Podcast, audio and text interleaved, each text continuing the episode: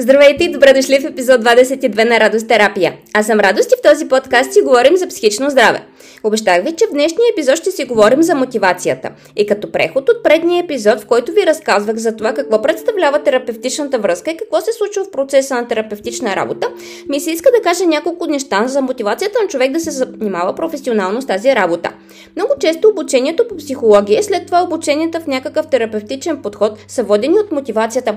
Ами то за мен е си, аз имам нужда да разбера и да намеся някакви неща в себе си, ако наистина е така, то отидете на индивидуална терапия, на лична терапия.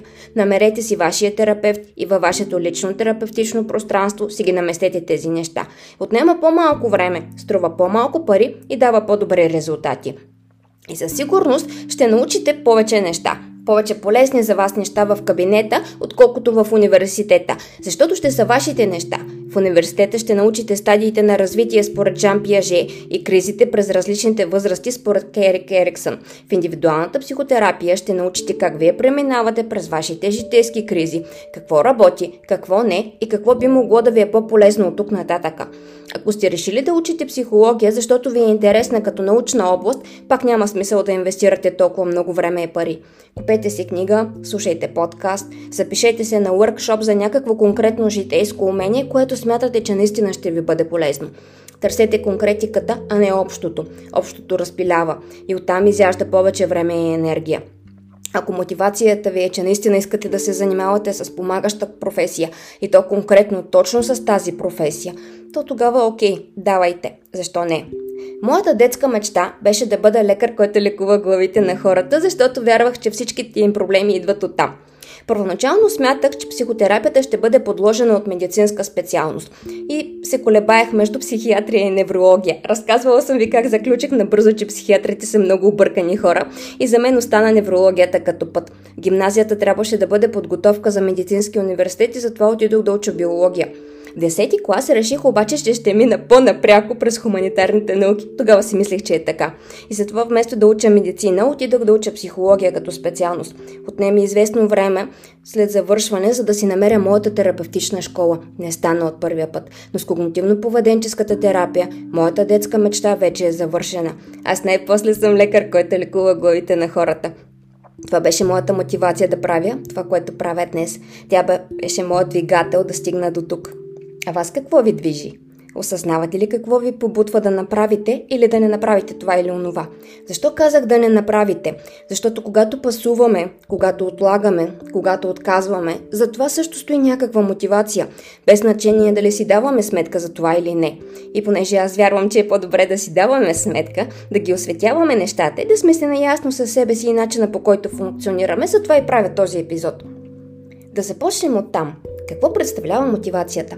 Тя е вътрешна сила, драйв, който ни стимулира и окоръжава да постъпим по някакъв конкретен начин, с идеята да задоволим някакви конкретни нужди и потребности. Вероятно сте се сблъсквали предостатъчно пъти с пирамидата на Маслоу за потребностите и с неговата идея, че трябва да бъдат задоволени потребностите на човек от по-долен ред, за да премине по-нагоре. Последните години тази теория се ревизира. Добавяха се нови неща и по-скоро ми се иска да ви представя новата версия – в основата основа стоят физиологичните потребности на всеки човек. След това потребността от сигурност и безопасност, следвани от социалните потребности от общуване, близост, разбиране и любов. Качваме се нагоре по пирамидата с потребността от постижения, статус и това да бъдем оценени, да получаваме и стигаме до най- горния връх, т.е. върха, който беше преди себеактуализацията, осъществяването на себе си, развиването и реализацията на личния потенциал – и ето го новият връх – трансценденталността, чувството за смисъл, да дадеш от себе си, да върнеш обратно към обществото, да оставиш нещо след теб. Мен лично винаги ме е движило последното, дори преди да ревизират теорията.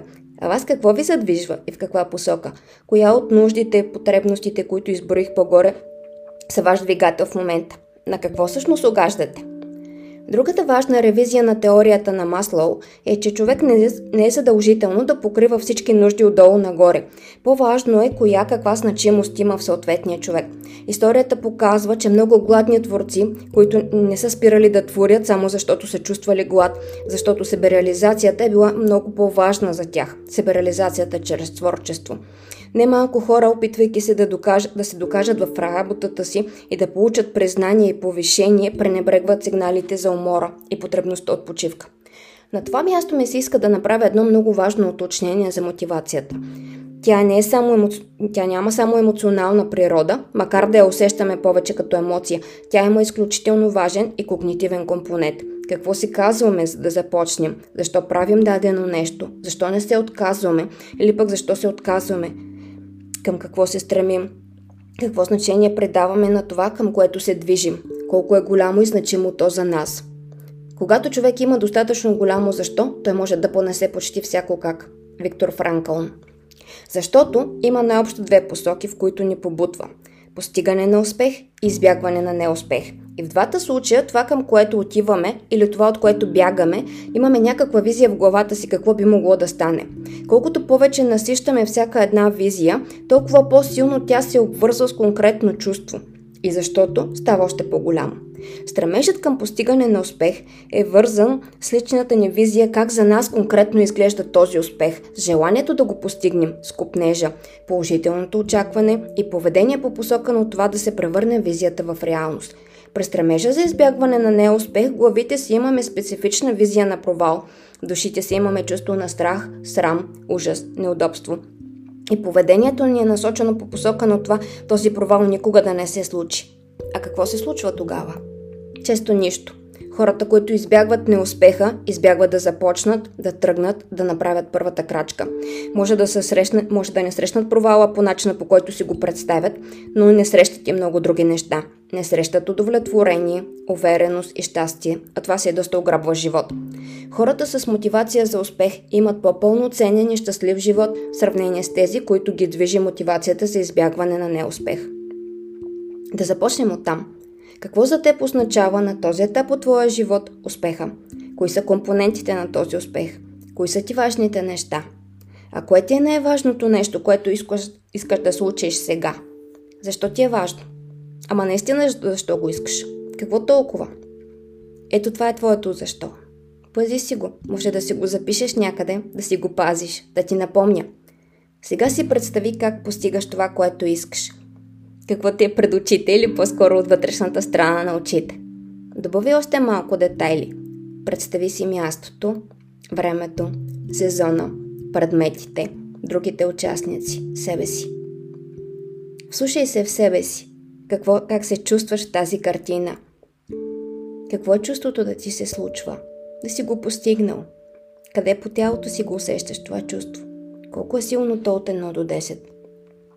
Какво ще означава за теб и твоя живот, ако постигнеш това нещо? Ако достигнеш до този успех? Какво ще ти даде той?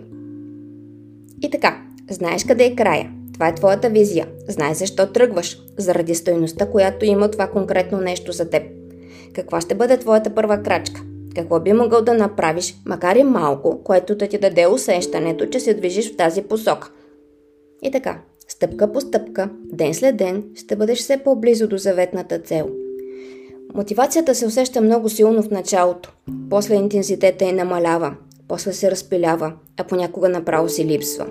Тогава идва ред на постоянството, на опорството и дори на ината. Мотивацията е движеща сила, но далеч не е единствената. Не пренебрегвайте останалите. Това, което правиш постоянно, има много по-голямо значение и влияние от това, което правиш от време на време с вдъхновение. Подари на причината за твоето голямо защо, твоето постоянство – Поддържай визията си, за да знаеш на къде отиваш и да не се загубиш.